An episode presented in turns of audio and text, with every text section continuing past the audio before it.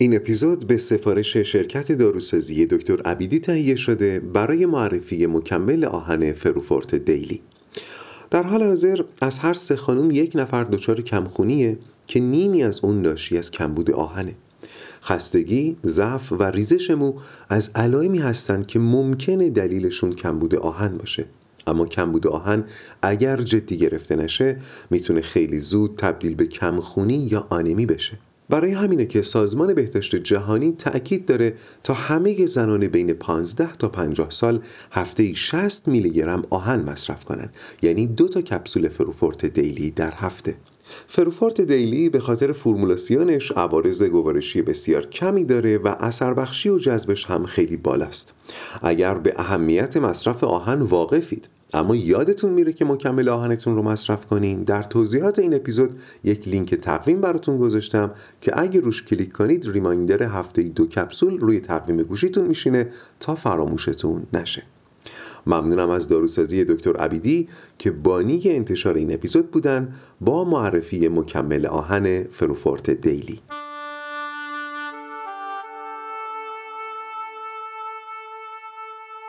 انسان از زمانی که زبان آموخت قصه گفتن رو هم یاد گرفت. طی هزاران سال در هزاران فرهنگ هزاران هزار قصه گفته شد و شنیده شد و جذابترین مخلوق معجزه زبان قهرمان بود. چطور؟ اگر از من بپرسید میگم چون زندگی قهرمان ها شگفتانگیزه.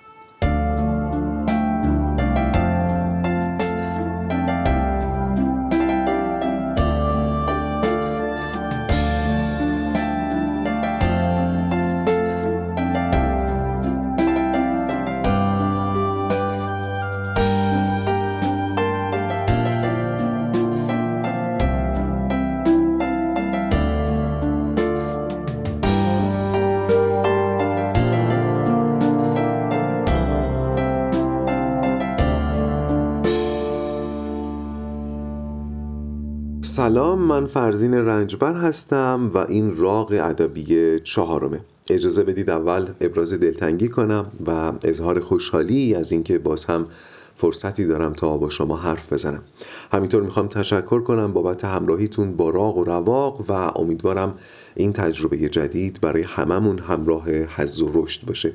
من که برای انتشار این محتوای جدید خیلی ذوق داشتم و دارم. خیلی وقتی که دوست داشتم این محتوا رو تولید کنم. خیلی دربارش فکر کردم مطالعه کردم نوشتم دور ریختم و دوباره نوشتم. جوری که حتی تا شب قبل از انتشار این اپیزود هم متنش مدام داشت تغییر می‌کرد. باری در این راق ادبی هم قرار یک شعر رو با هم تحلیل اگزیستانسیال کنیم ولی اجازه بدید فعلا شعر و شاعر رو معرفی نکنم چون لازم قبلش مقدماتی بچینم. مقدمه ما از همون اول شروع شد همونجا که درباره قهرمان ها گفتم و زندگی شگفتانگیزشون. قهرمانان قصه های قدیم عمدتا مردانی بودند که با جنگاوری و گاهی هم با ذکاوتشون خرق عادت می‌کردند و اونی قهرمان تر بود که قصهش بیشتر مردم رو شگفت زده می‌کرد. به نظر می‌رسه انسان همیشه از این حس شگفتی استقبال کرده و گویی بهش نیاز داره. در گذشته که رسانه ای وجود نداشت تنها روزن مردم به عالم شگفتی همین قصه های قهرمانی بود. اما در روزگار ما وضع فرق کرده. اگر بار ارزشی مفهوم قهرمان رو که هر کس خودش برای خودش تعریف می‌کنه کنار بذاریم شاید تعریف امروزی قهرمان کسی باشه که از راه پرورش برخی استعدادهای بدنی، ذهنی یا قریحیش خرق عادت می‌کنه. و دیدن زندگی او برای مردم عادی روزنی است به تازگی و شگفتی جوری که خیلی ها آرزو می‌کنن جای قهرمان ها باشن. لازم این سه نوع استعداد رو باز معکد کنم. استعدادهای بدنی، ذهنی و قریحی همینطور واجه های عادت و تازگی و شگفتی هم کلمات کلیدی هستند که می‌خوام متوجهشون باشید. دارم سعی می‌کنم ذهنتون رو هدایت کنم سمت راق ادبی سوم جایی که از قول شوپنهاور درباره چرخه میل و ملال شنیدیم. یادتونه؟ شوپنهاور معتقد بود بخش بزرگی از رنج آدمیان ناشی از عادته ناشی از گرفتار آمدن در چرخه میل و ملال. به این صورت که ابتدا میلی در ما پدید میاد. بعد برای برآورده کردنش تلاش می‌کنیم و عرق میریزیم. ولی وقتی این میل بالاخره برآورده میشه همون آدمی که فکر می‌کرد با برآورده شدن این میل زندگی و شادیش تغییر محسوس و ماندگاری می‌کنه خیلی زود دوباره ملول میشه و شادی رو در برآورده شدن میل های بعدی جستجو می‌کنه. میل ها میان که ملال رو برطرف کنن اما برآورده شدنشون زمین ساز ملال بعدی میشه. حالا چیزی که زندگی قهرمان رو جذاب می‌کرده و می‌کنه اینه که به نظر می‌رسه زندگی قهرمان ها بیرون از چرخه میل و ملال جریان داره. باز لازمه تاکید کنم که بار ارزشی رو از گرده کلمه قهرمان بردارید. مایکل جکسون برای خیلی ها قهرمانه رونالدو برای خیلی ها قهرمانه مسی برای خیلی ها قهرمانه. شاید این قهرمان ها برای من یا شما اون معنای ارزشی رو نداشته باشه. اما نمیشه انکار کرد که در زمانه اکنون قهرمان ها شمایل این چنینی دارن. تازه من خوباشون رو گفتم. باری برگردیم به بحث. اگر اینطور نگاه کنیم سلبریتی هم که یک پدیده جدید و این زمانیه دقیقا از همین راه به شهرت می‌رسه. سلبریتی ها با نمایش ثروت، زیبایی، خوشبختی و تنوع در واقع تصویری از زندگی بیرون از چرخه میل و ملال نشون میدن و همین مردم رو جذب می‌کنه. البته بحث ما این نیست ولی حالا که تا اینجا اومدیم اینم بگم که چیزایی که سلبریتی ها نشون میدن فی نفس بد نیست. نه پول بده نه زیبایی بده نه سفر بده. اما اما گوش کنید چیزی به اسم زندگی فانتزی وجود نداره. منظور از زندگی فانتزی همینه که به نظر میاد بیرون از چرخه میل و ملال جریان داره. این تصاویر غیر واقعی زندگی ماهیتا نمی‌تونه فانتزی باشه. همونطور که یک عدد فرد ماهیتا نمی‌تونه تقسیم بر دو بشه. و حتی برعکس نمایش این زندگی های فانتزی می‌تونه رنج زیادی به همراه داشته باشه. گوش کنید وقتی میگیم رنج های انسانی بخش زیادی از این رنج ها تحت عنوان فشار معنی میشه. حالا در روان درمانی اگزیستانسیال. و یکی از فشارهای عمده ای که ما تحمل می‌کنیم فشار ناشی از چگونه بودنه. چگونگی های برآمده از اصالت ماهیت. این فشارهای ماهیتی روی قهرمان ها و سلبریتی ها خیلی زیاده. فرض کنید یک نفر باید هر روز برای میلیون ها نفر فالوورش جذاب باشه مهربون باشه زیبا باشه شاد باشه خوشبخت باشه. این فشار چگونه بودن می‌تونه رنج زیادی تحمیل کنه؟ رنجی که لزوما هم ظاهر نیست. باری اینا رو گفتم که بگم در زمانه ما این چرخه میل و ملال خیلی مهلکتر هم شده.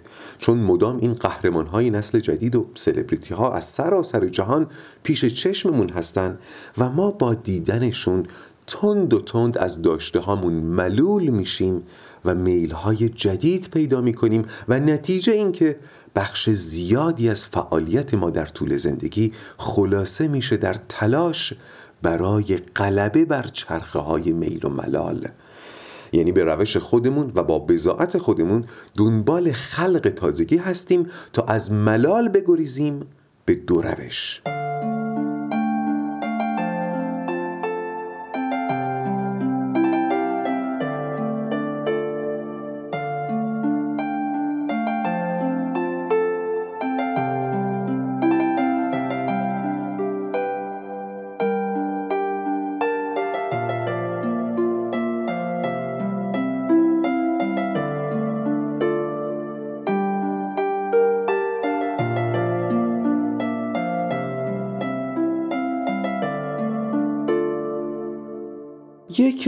گریز از چرخه میل و ملال تغییر جهان بیرونه. مثلا خونه بزرگتر، ماشین بهتر، سفر بیشتر و قص الهازا که من نمیگم اینها بده ها.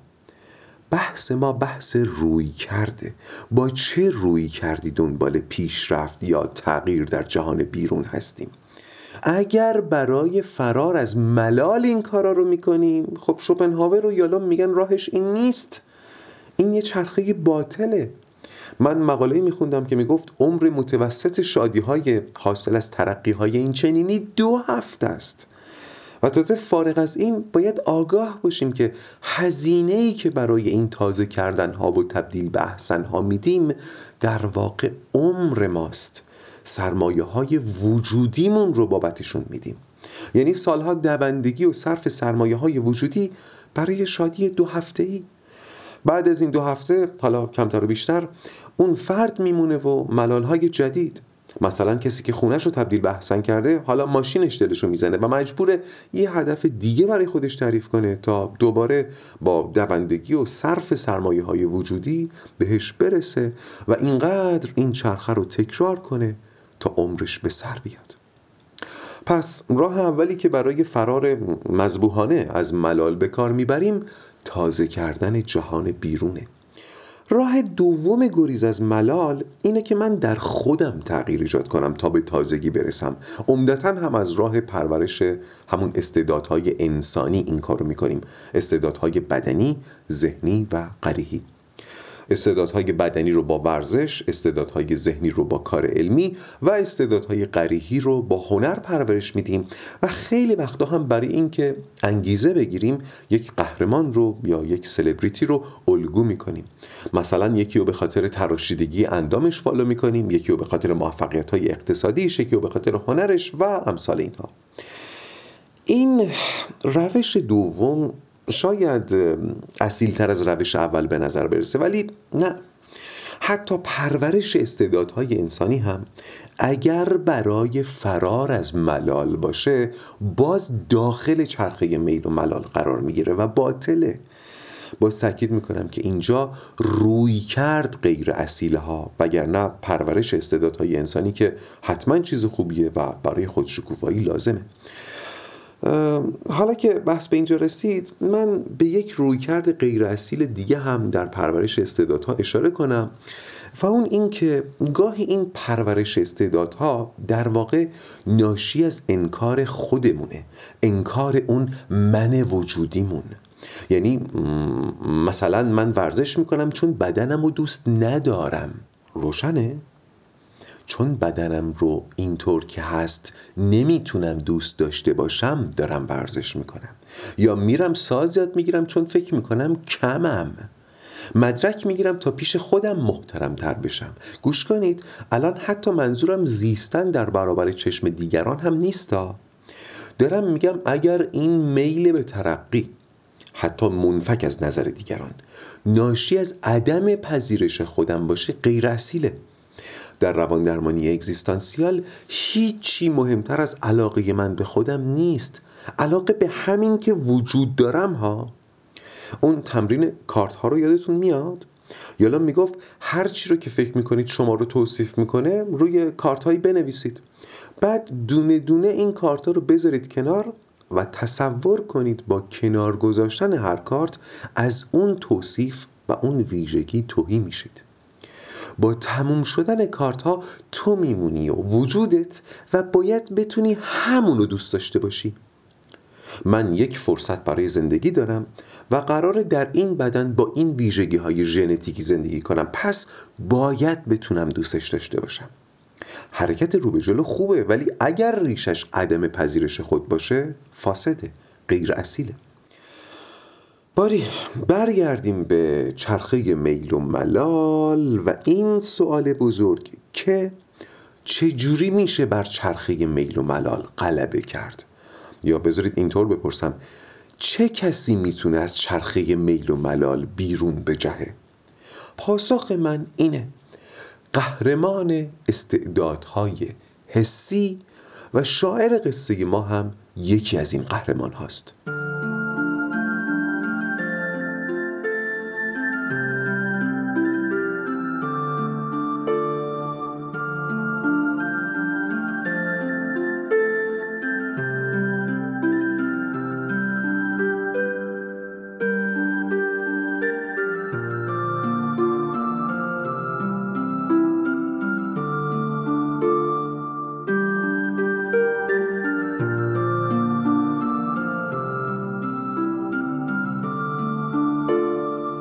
اینجا از استعدادهای بدنی و ذهنی و قریحی شنیده بودیم. اما شاخه دیگری از استعدادهای انسانی که به کلی مقفول مونده استعدادهای حسیه. استعداد حسی یعنی توان حس کردن و اینجا منظور از حس هم احساسات قلبیه هم حواس پنجگانه.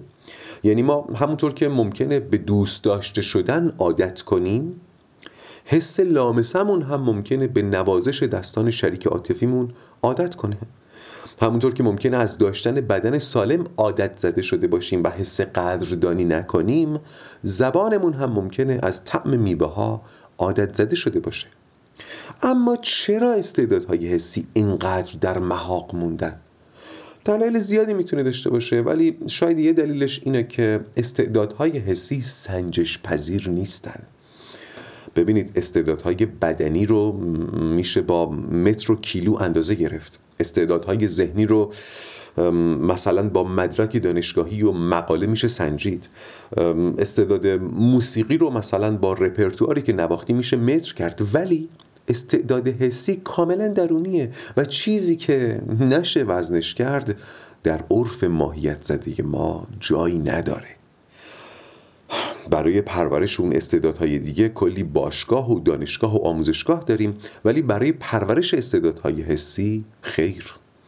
البته آنچه در معابد آین بودیسم جریان داشته و داره خیلی مربوطه به پرورش استعدادهای حسی. و الان هم اقبالی که دنیا به یوگا و مدیتیشن نشون داده در همین جهته. هرچند هنوز نمیشه گفت اون تقافل از بین رفته. هنوز هم استعدادهای حسی در محاقن و حتی یوگا و مدیتیشن هم خیلی وقتا درست درک و فهم نمیشه. باری برای اینکه اهمیت استعدادهای حسی رو بهتر بفهمیم می‌خوام برگردیم اونجایی که در رواق نقطه گذاشتیم. یادتونه؟ نقطه پایان رواق سروده شورانگیز شاملو بود و من الان با این بخشش کار دارم.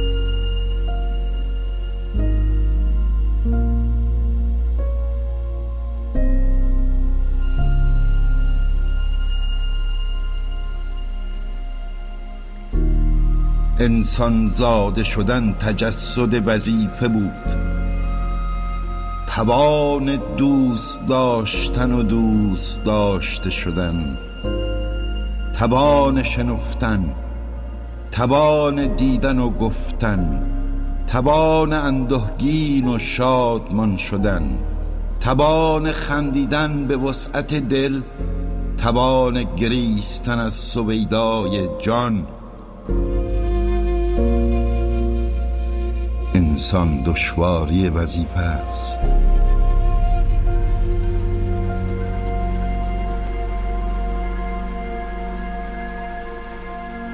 شاملو انسان زاده شدن رو تجسد وظیفه می‌دونه و وظیفه رو در قالب یک سری توان یا استعداد حسی معرفی می‌کنه و اصلا فهرستی از استعدادهای حسی به دست میده.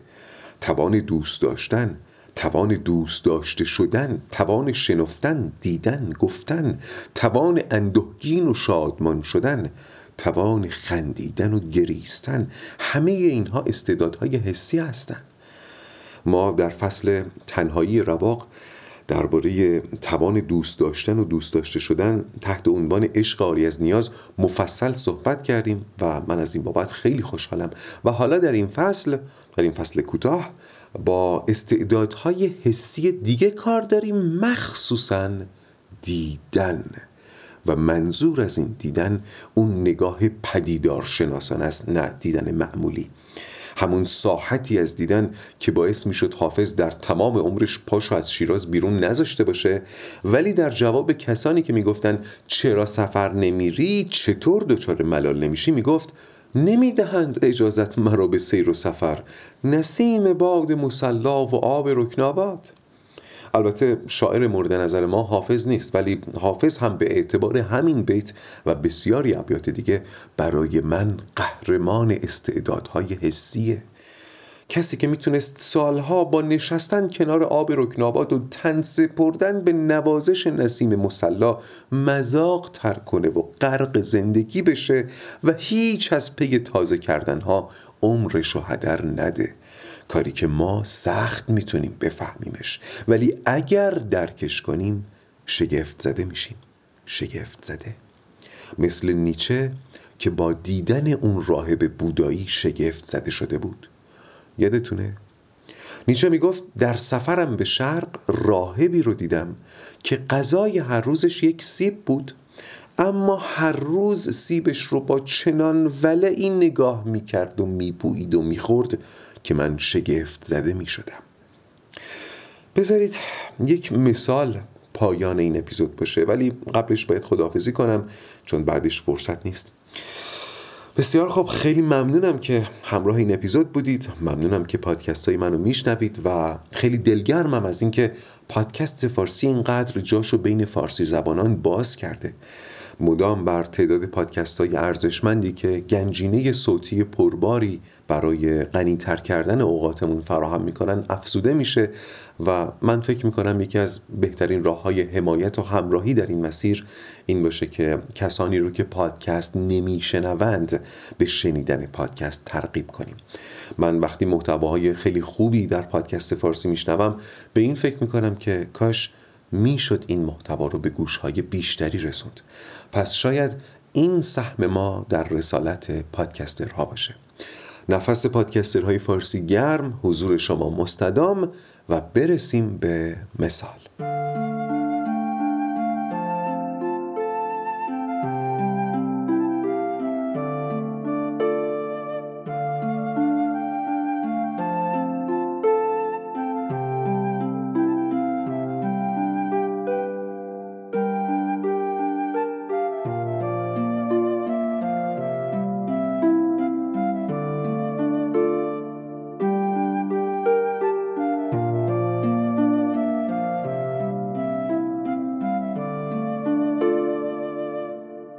فرض کنید.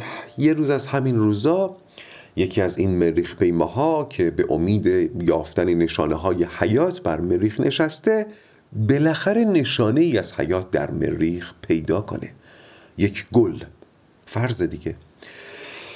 خبر پیدا شدن این گل قطعا جهان رو تکون میده. همه تو اینترنت عکساش رو سرچ می‌کنن همه دنبال خبرهای جدیدشن همه منتظر میمونن این گل به زمین منتقل بشه تا برای دیدنش بلیت بخرن و صف بکشن. فقط و فقط چون این گل رو قبلا ندیدن نمیشناسنش و براشون تازه است. در حالی که هر روز میلیاردها قنچه روی زمین پیراهن میدارن. ولی کمتر کسی برای دیدنشون حتی درنگ می‌کنه. آره ما زود عادت می‌کنیم. نمی‌تونیم از جهان پیرامونمون شگفت زده بشیم. پس میدویم و میدویم تا با صرف سرمایه عمر و سرمایه های وجودی تازگی بخریم و از ملال نجات پیدا کنیم. قافل از اینکه هر بار داریم چرخه میل و ملال رو تکرار می‌کنیم. اما قهرمان استعدادهای حسی هر روز در یک جهان شگفتانگیز چشماشو باز می‌کنه چون اسیر ملال نشده. هر روزش پر از دیدنیه چون چشماش عادت نکرده. دنیاش پر از شنیدنیه چون هر بار تازه میشنوه. و اگر گوش محرمی پیدا کنه حرف ها داره برای گفتن. گفتن بلده و می‌تونه جهان شگفتانگیزش رو توصیف کنه. هرچند به قول حافظ با که گویم که در این پرده چه ها می‌بینم؟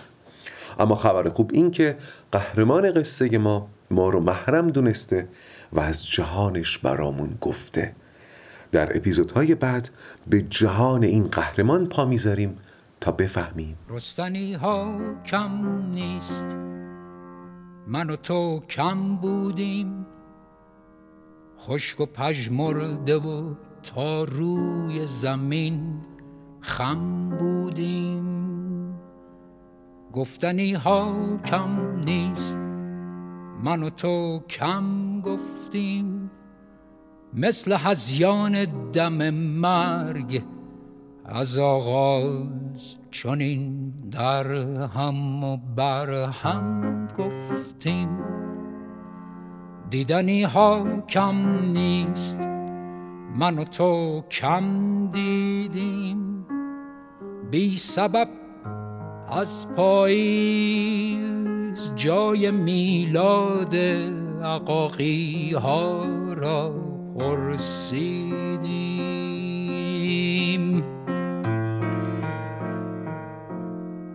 چیدنی ها کم نیست من و تو کم چیدیم؟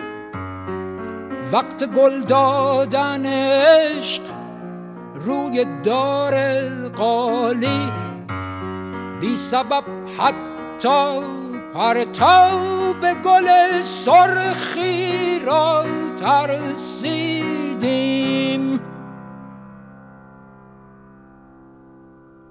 خواندنی ها کم نیست من و تو کم خواندیم. من و تو ساده ترین شکل سرودن را در معبر باد با دهانی بسته واماندیم. من و تو کم بودیم من و تو اما در میدان ها اینک اندازه ما می‌خوانیم. ما به اندازه ما می‌بینیم. ما به اندازه ما میچینیم. ما به اندازه ما می‌گوییم. ما به اندازه ما می‌رویم من و تو کم نه که باید شب بیرحم و گل مریم و بیداری شبنم باشیم. من و تو خم نه و در هم نه و کم هم نه که می باید با هم باشیم. من و تو حق داریم در شب این جنبش نبز آدم باشیم من و تو حق داریم که به اندازه ما هم شده با هم باشیم. من و تو حق داریم که به اندازه ما هم شده با هم باشیم. گفتنی ها کم نیست.